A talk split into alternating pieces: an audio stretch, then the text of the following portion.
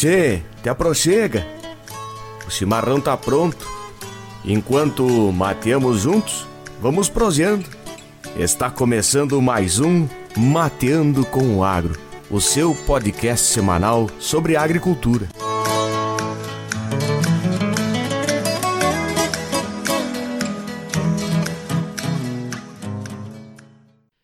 Dia, boa tarde, boa noite. Esse é o seu podcast Mateando com o Agro. Mais uma vez, estamos aqui gravando com a satisfação de tê-los como ouvintes através do Spotify através das rádios parceiras aqui da nossa região. Eu digo nossa região aqui do Rio Grande do Sul, né? Mas o Spotify, graças a Deus, está indo para todo mundo, todo o Brasil está nos ouvindo, graças a Deus. Estamos na apresentação hoje, Maico Argenton, esse amigo de vocês. Leandro Henrich e Ederson Moro. E hoje, dois convidados, pela primeira vez, dois convidados, para falar de um assunto muito importante, né? Qual que é o assunto, Ederson? Nós vamos falar de doenças da soja. Mofo branco, né? Mais especificamente uma, uma doença que vem causando muitos danos. E nada mais, nada menos que trouxemos duas pessoas que têm muito a ver com essa doença. É, eu diria que duas pessoas que entendem muito e, por não dizer que um, é, um dos mais que entendem no Brasil, né? Apresento para vocês e convido para fazer parte desta mesa, para tomar um mate conosco, Ricardo Brustolin. Bom dia, boa tarde, boa noite. Boa noite, bom dia, boa tarde a todos. A, a, a equipe aí do Mateando com Agro. Boa noite também ao Castanhete. Fação está aqui com todos vocês para nós discutir esse tema tão importante que, que tem causado prejuízo nas lavouras de soja. Que beleza. Estou à disposição para nós seguir aí trazendo informação é, importante de confiança para o produtor. Show de bola. Vamos convidar para matear conosco também o Valdecir Castanhete, que é lá do norte de Santa Catarina. Da onde que tu vem, Castanhete? Então, lá, boa noite, bom dia, boa tarde a todos. É um prazer participar aí do programa Mateando com o Agro. É uma satisfação, fico muito honrado pelo convite do, do, da, da equipe aí da Bayer eu estou sediado no município de Papanduva. Que legal. E a tua profissão hoje é consultor, isso? Eu sou engenheiro agrônomo, tenho um escritório e sou consultor e, e, há, 20, há 28 anos. Que legal. E muito famoso lá na região, o pessoal que mora lá, meus colegas, falam muito bem do Castanhete. E o Brustolin também dispensa muita apresentação, muitas palestras por, pelo Brasil inteiro, né, Brustolin? Mas vamos certo. começar. Temos pouco tempo e vamos aproveitar essas duas pessoas que vão trazer para nós informações sobre Mofo Branco. Eu convido então o Brustolin. Brustolin, quando que começa a entrar o mofo branco na lavoura de soja, Brustolin?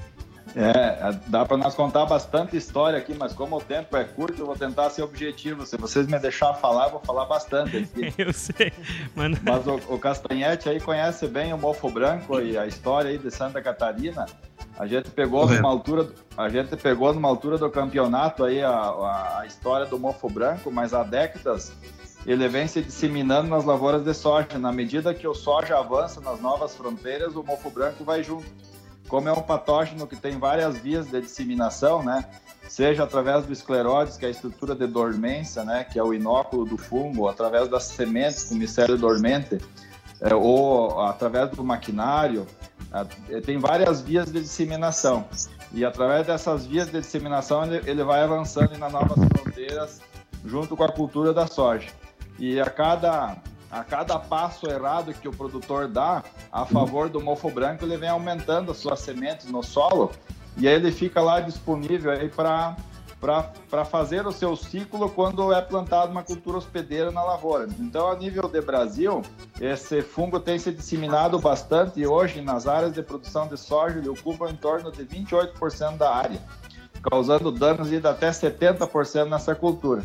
Então, é, parabéns aí a todos por trazer esse tema e espero aí contribuir aí com, uh, com informações sobre esse fungo para nós ganhar mais soja e menos mofo, né? Que legal. Tu já tratou num assunto, uma pergunta que eu tinha preparado aqui para vocês dois, mas então vamos lá. 70% pode causar de danos. E aí eu, eu peço lá pro, pro Castanhete, lá no norte de Santa Catarina, é, tem dado mais ou menos essa proporção? Já viu lavoura com, com dano desse, desse nível? Muito bem colocada as palavras do professor Brussolin. É, a doença é bastante, bastante complicada, é uma doença de.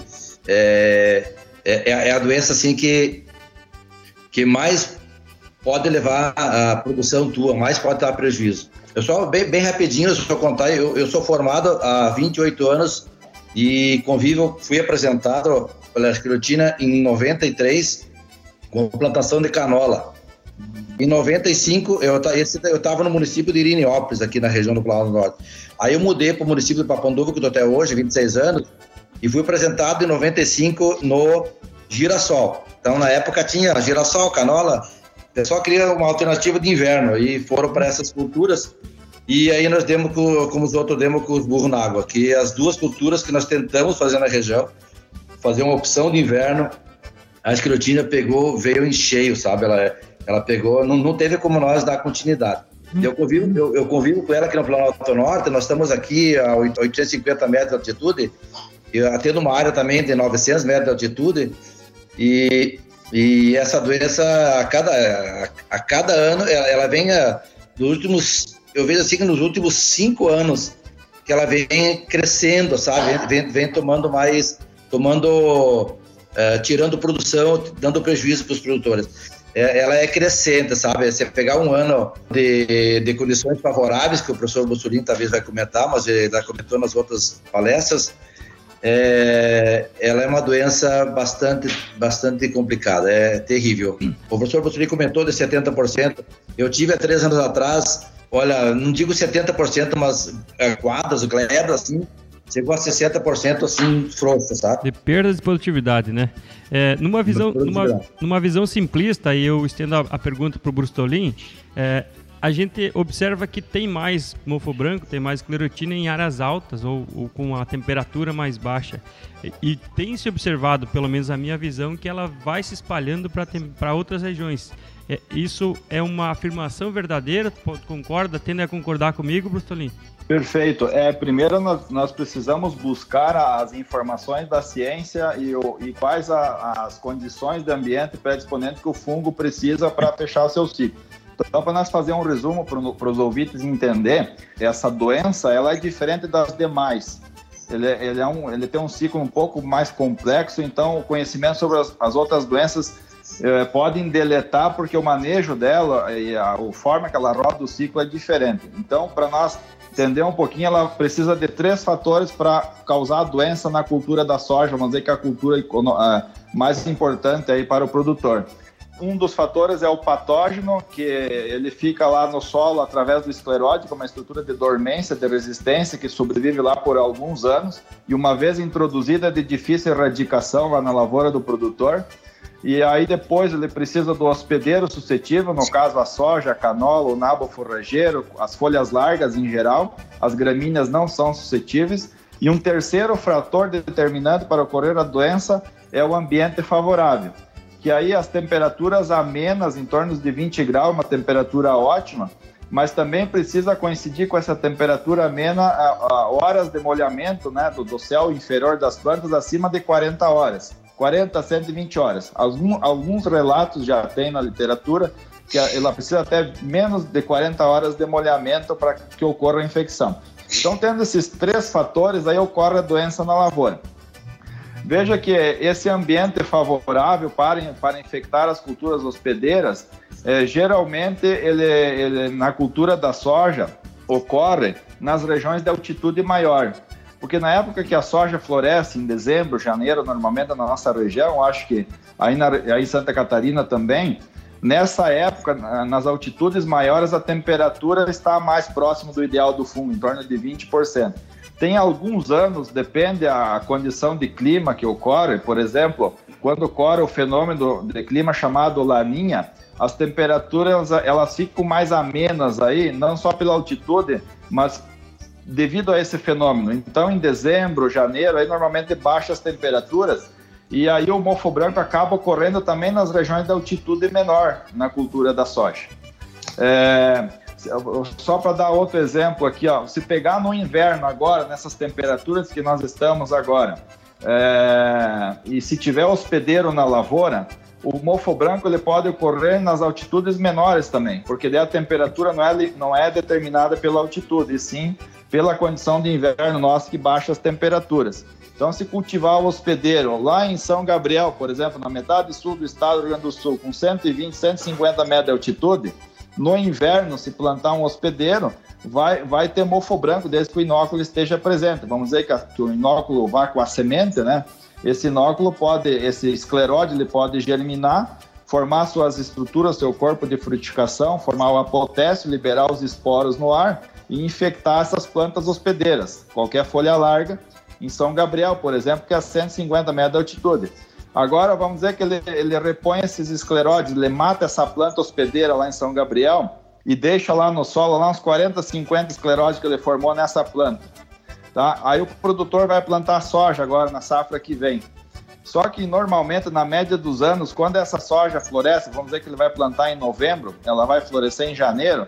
Normalmente, quando a soja floresce lá, nessa época, a temperatura é muito alta, acima de 25, 30 graus. E aí essa condição é muito desfavorável para a germinação do escleróide e também para a infecção nas flores de soja. Então, não tem histórico, é, relatos de danos de mofo branco na cultura da soja nessas regiões baixas é, mesmo em anos que tem laninha.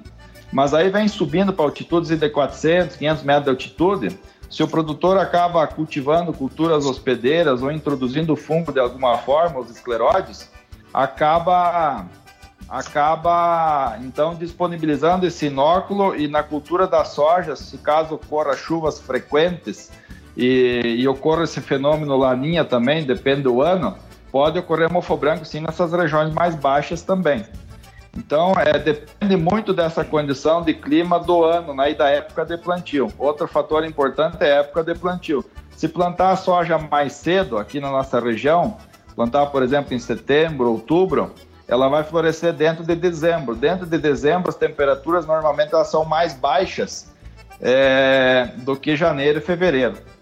E aí acaba desfavorecendo o fungo. Então, sabendo que o fungo precisa para germinar o escleróide, o inóculo dele, e o que ele precisa para infectar a flor, aí vocês podem ajustar aí os manejos, né?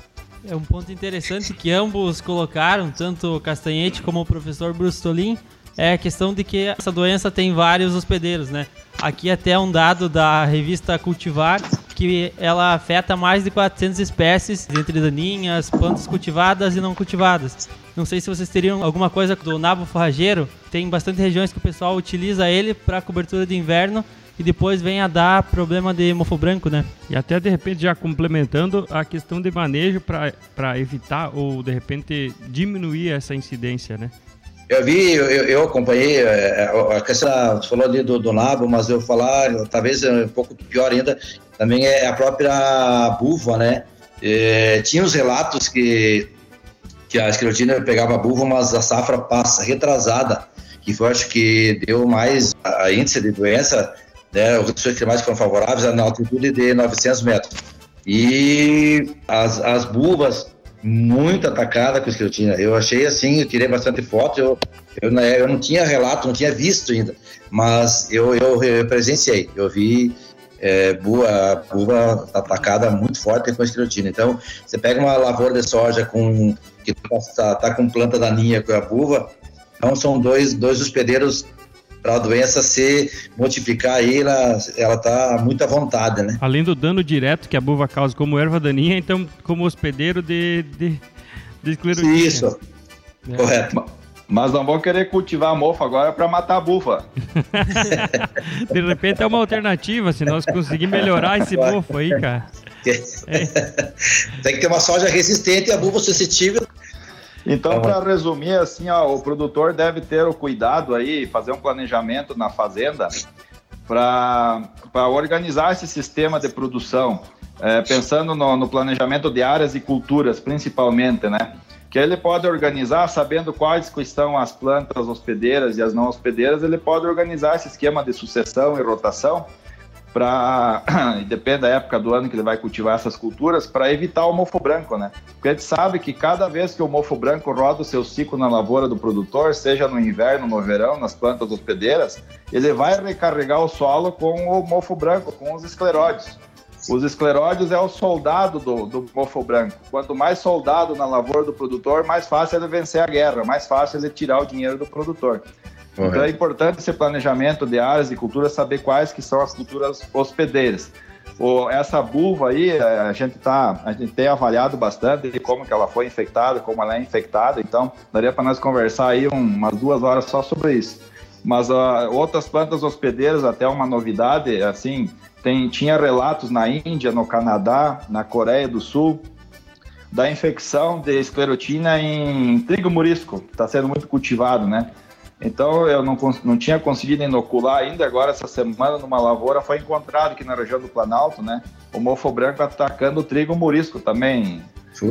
Trigo é, murisco. Então, no Planalto, murisco no Planalto que tu fala do Rio Grande do Sul, né, Brustolin? Isso, isso, isso. Que, isso aqui na região do Passo Fundo aí. O Castanhete está é. no Planalto de Santa Catarina, né? Então...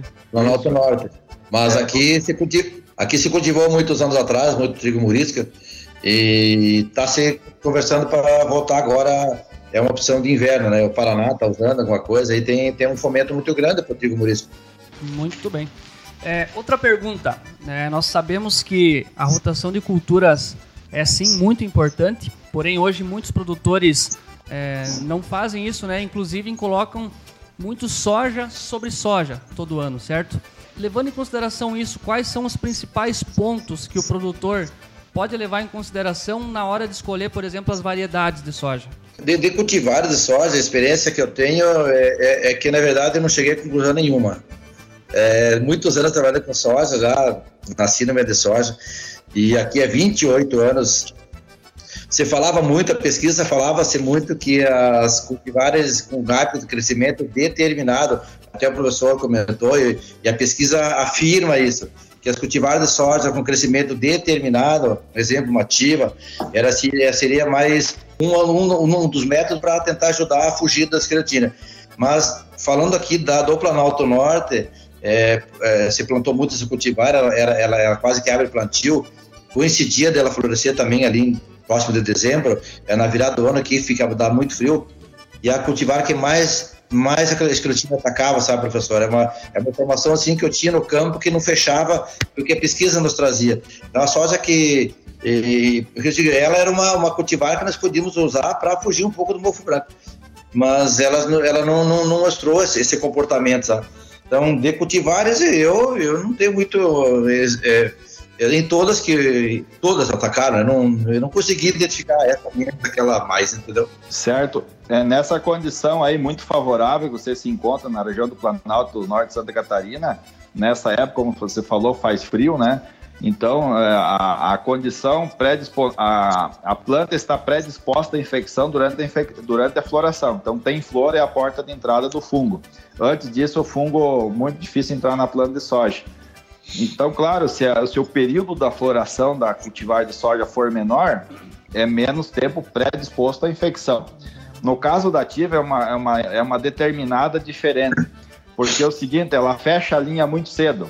Então Correto. ela convida os escleróis, ó, oh, vem cá, podem germinar, vou manter o, o, solo úmido, vocês podem germinar, e quando eu florescer, eu tiver em R2, tem bastante inóculo no ar, né? Então tem bastante atividade. Então ela tem a flor, ela tem a folha grande, ela fecha cedo, então faz com que tenha muito inóculo, muito escleróide germinar durante a floração da soja. E ainda essas, essas folhas grandes favorece a qualquer garoa, qualquer chuva, ela puxa a água para a haste principal então, a eficiência da infecção do mofo branco nativa, mesmo que a, a floração seja de 3, 4 semanas, ela é muito eficiente.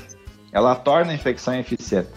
Mas, claro, aí tem outras cultivares que, mesmo sendo indeterminada, ela tem a floração mais curta no terço inferior, que é onde o fungo infecta realmente. Então, em termos gerais, aqui para nós, as cultivares super precoce, hiper precoce, têm ido bem porque elas florescem com a linha aberta e quando ela vai fechar a linha, que é o período que mais a planta está predisposta à infecção, a, a, aí ela já está, nos primeiros nós lá embaixo, já está em R3, né? Já está, logo, logo termina a flor. Então é mais fácil colocar, aplicar o fungicida, depositar ele no terço inferior. E essas plantas que eu, que eu falo, que são geralmente de ciclo 5.0 a 5.5, elas fecham a linha mais tarde, como eu falei, também reduz o molhamento foliar, que é outro fator determinante para aumentar a eficiência da infecção.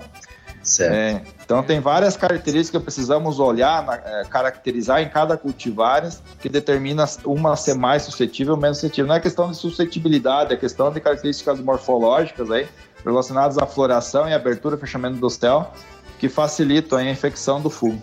Perfeito, okay. professor. Pensando em manejo químico, qual o período ideal para começar? A gente trabalha pensando em ferrugem asiática antes do fechamento entre linhas. O mofo branco segue a mesma lógica?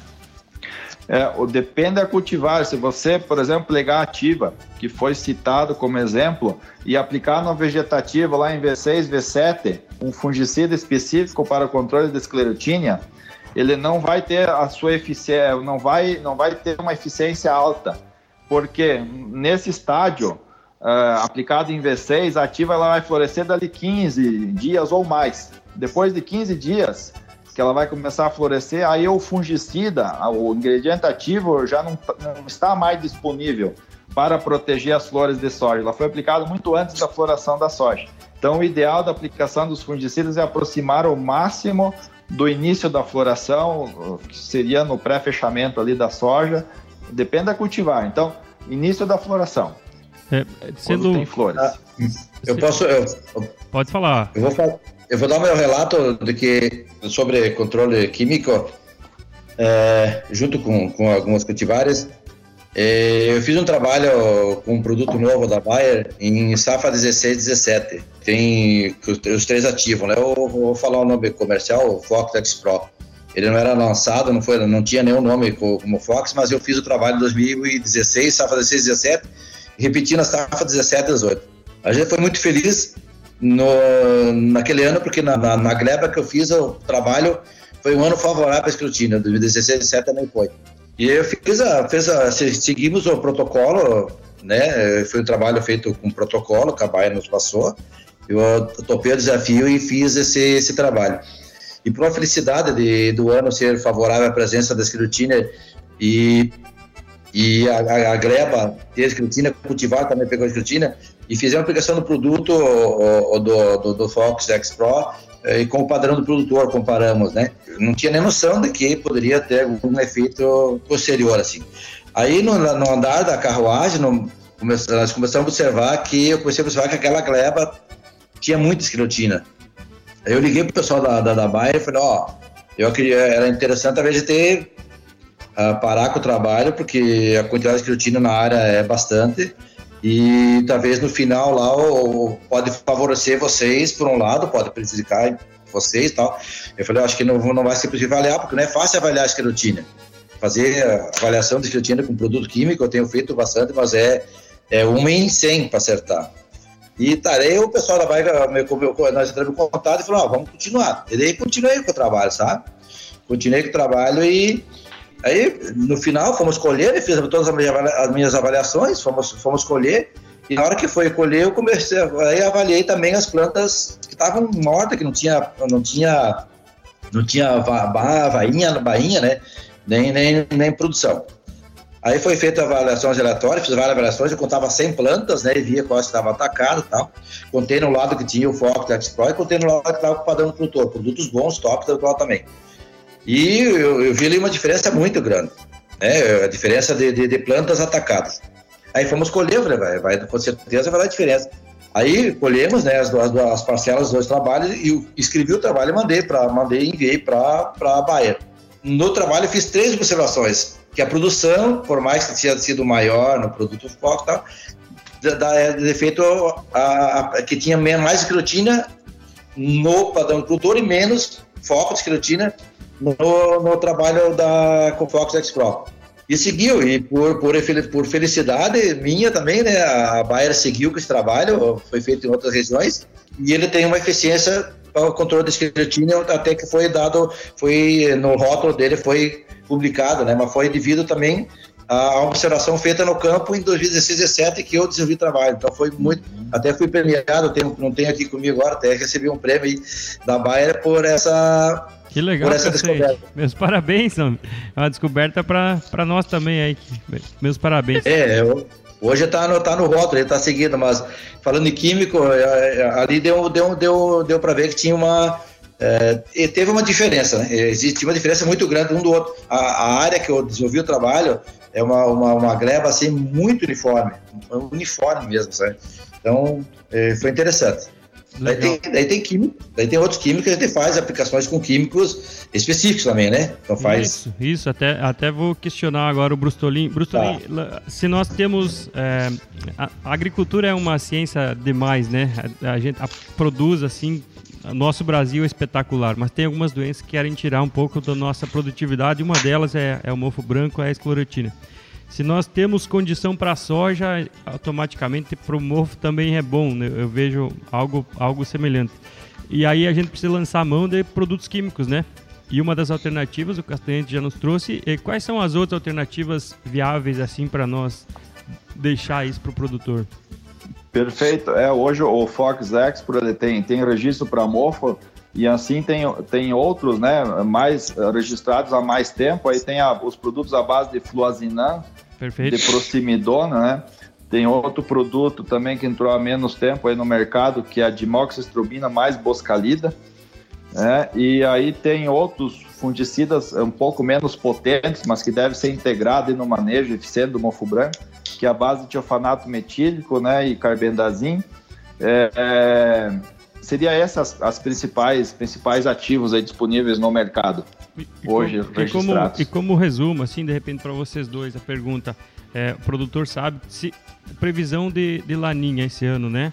É, então a previsão teoricamente de mofo branco um pouco maior, se tratando de do, o inverno vai entregar mais, né? Vai entregar mais mofo branco. Qual que é o manejo que o produtor deveria pensar? É, pensando quimicamente, né? a, a colocar alguma coisa já pensando em mofo branco? É, então, eu, eu, vejo assim, para nós conviver com essa doença, a gente fala bastante nas palestras, nos cursos, treinamento. Agora a gente vai estar tá disponibilizando mais informação a nível de Brasil também sobre essa doença, mas a, o produtor precisa focar no manejo integrado. Então, no momento que ele colheu a, a soja da safra passada, ele precisa integrar várias medidas de controle aí, focando principalmente em reduzir o banco de esclerótico, reduzir os soldados lá do mofo branco na lavoura. Aí ele vai em direção ao cultivo da soja da próxima safra mais tranquilo. Então, reduzindo esse inóculo inicial. Ele pode também usar os agentes biológicos lá no vegetativo da soja, também focando nessa redução do inóculo, né? Mas vamos dizer que ele fez o possível aí para reduzir esse banco de esclerose e a soja vai florescer e ele precisa, sabe que a área tem histórico, né? Está numa região é, é, favorável, vamos supor que ele esteja aí na região do Planalto Norte Santa Catarina, então é, a chance de ter mofo branco é muito alta. Em anos de laninha a chance aumenta mais ainda, tá? Porque daí as temperaturas elas favorecem ainda mais. Aí é preciso ele se, ele se prevenir em cada cultivar aí no início da floração, no pré-fechamento das indeterminadas, aí aplicar os, esses fungicidas específicos, né? Respeitando o período de proteção desses fungicidas, então aplica a primeira, tem o período de 7 a 10 dias, depende do fungicida, então ele reaplica novamente até o final da floração, que é o momento que a planta está predisposta à infecção.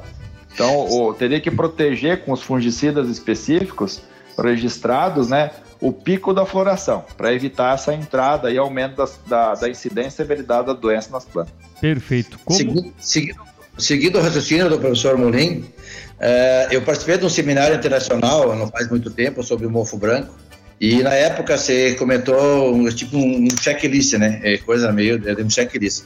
E na época foi, se não me falha, uma hora 15. Naquela época, faz uns 5 anos atrás e tem que seguir, é difícil isolada, como o senhor Mourinho falou, uma coisa isolada não vai conseguir. Mas enfim, fazendo todas, fazendo aí o, o, o várias, várias, vários trabalhos desse checklist, é, o químico ele não pode faltar, o específico não pode faltar. Perfeito. Como e vai amarrando as pontas, né? Esse tem que amarrar as pontas. Exato. Como imaginávamos ia ser pequeno esse tempo do podcast, né? Mas é, eu acho que a gente conseguiu contribuir para o agricultor, desde de como vem a infecção do mofo branco até chegar lá no controle, que seria a última, é, e nesse checklist que o Castanhete falou, várias alternativas de controle. Mas eu imaginava que ia ser pequeno, eu peço desculpas para os convidados, que hoje foi, foi corrido, mas foi legal, foi interessante. É, o nosso tempo acabou, infelizmente, e eu vou agradecer muito a participação de vocês. Eu não, Vou ter que mandar uma cuia para cada um, pelo menos, né? Do mateando com o ar. Do, do mateando com o. É. Mas nós queremos é agradecer muito, tá? É, deixa a palavra então para os agradecimentos finais, para o Brustolin, depois para o Castanhete, e a gente agradece. É, ótimo, uma última mensagem ao produtor. Então, esse ano vai predominar aí o Larinha, então fiquem todos atentos que o mofo branco não ocorre só nas regiões altas, ele pode ocorrer nas regiões mais baixas também. Então, todo, toda a área que tem histórico de mofo branco vai ser cultivado soja, fiquem atentos, que é uma doença aí que leva muito soja embora. Pratique o manejo integrado, aprenda a conviver com essa doença que é difícil erradicar mas eu tenho, eu tenho casos de sucesso que a gente está tendo de vários produtores que a gente está conseguindo conviver com essa doença. Aí, seguindo aí a, a, a, o checklist que, eu, que foi falado pelo Castanhete. Então, no mais, eu agradeço muito a oportunidade de estar aqui. Não deu para explorar todo o meu conhecimento, eu queria falar mais coisas, mas a gente fica à disposição para outros momentos. Vamos ter outras oportunidades. Perfeito, e parabéns aí pelo Mateando Agro e toda a equipe por, por, por, trazer informação de confiança para o produtor. Eu acho que seguem nessa linha, trazendo informação confiável para o produtor fazer o, o planejamento e, e colher mais soja e ter mais lucro nas lavouras. O produtor quer ganhar dinheiro, né? Então isso ajuda o produtor a a ganhar dinheiro. Obrigado Perfeito. e um forte abraço a todos. Valeu, Brustolin, obrigado. Castanhete. É, da mesma forma, eu ah, gostaria de agradecer muito a equipe do Mateando, Mateando com, com o Agro aí. Uh, agradecer muito a oportunidade, essa, é, é, acho que bastante pessoas do, do, campo aí, a gente tem muito a contribuir, como a gente contribuiu com os, com os assistidos meus aqui. E queria uh, falar uma mensagem para os produtores, né, que se é que a gente comentou aí, o professor também comentou, se tem um checklist para ser seguido, tem que, tem que fazer isso. A convivência com essa, com essa doença é, é, é, é complicado. E que procure aí os engenheiros agrônomos, pessoal responsável da, da, da, da sua região, que o pessoal tem muito, tem, tem, tem muito que tem bagagem nessa, nessa doença aí, conhecimento eu acho é, é uma hora ter um, um uma assessoria técnica aí de profissional. Isso vai ajudar muito a diminuir perdas aí, né? E pegar a equipe toda aí que conhece de, de, de do manejo dessa doença. E um abraço a todos aí e sucesso a todos os produtores aí do Ser Grande Brasil aí. Show de bola. Obrigado então, Ricardo, professor, né? e obrigado também ao Castanhete. Foi uma, um prazer aqui, uma satisfação né, conversar com vocês. Esperamos que uma próxima aí, logo a gente volte a conversar, né? Ederson. Obrigado, professor Brustolin aí. Obrigado ao Castanhete e até uma próxima. Valeu, ficamos com mais um Matino com Agro. Procure lá no Spotify, também nas redes sociais. Também Ricardo Brustolin nas redes sociais, quem precisar de, de palestra. Também o Castanhete lá no norte de Santa Catarina. Valeu, até a semana que vem.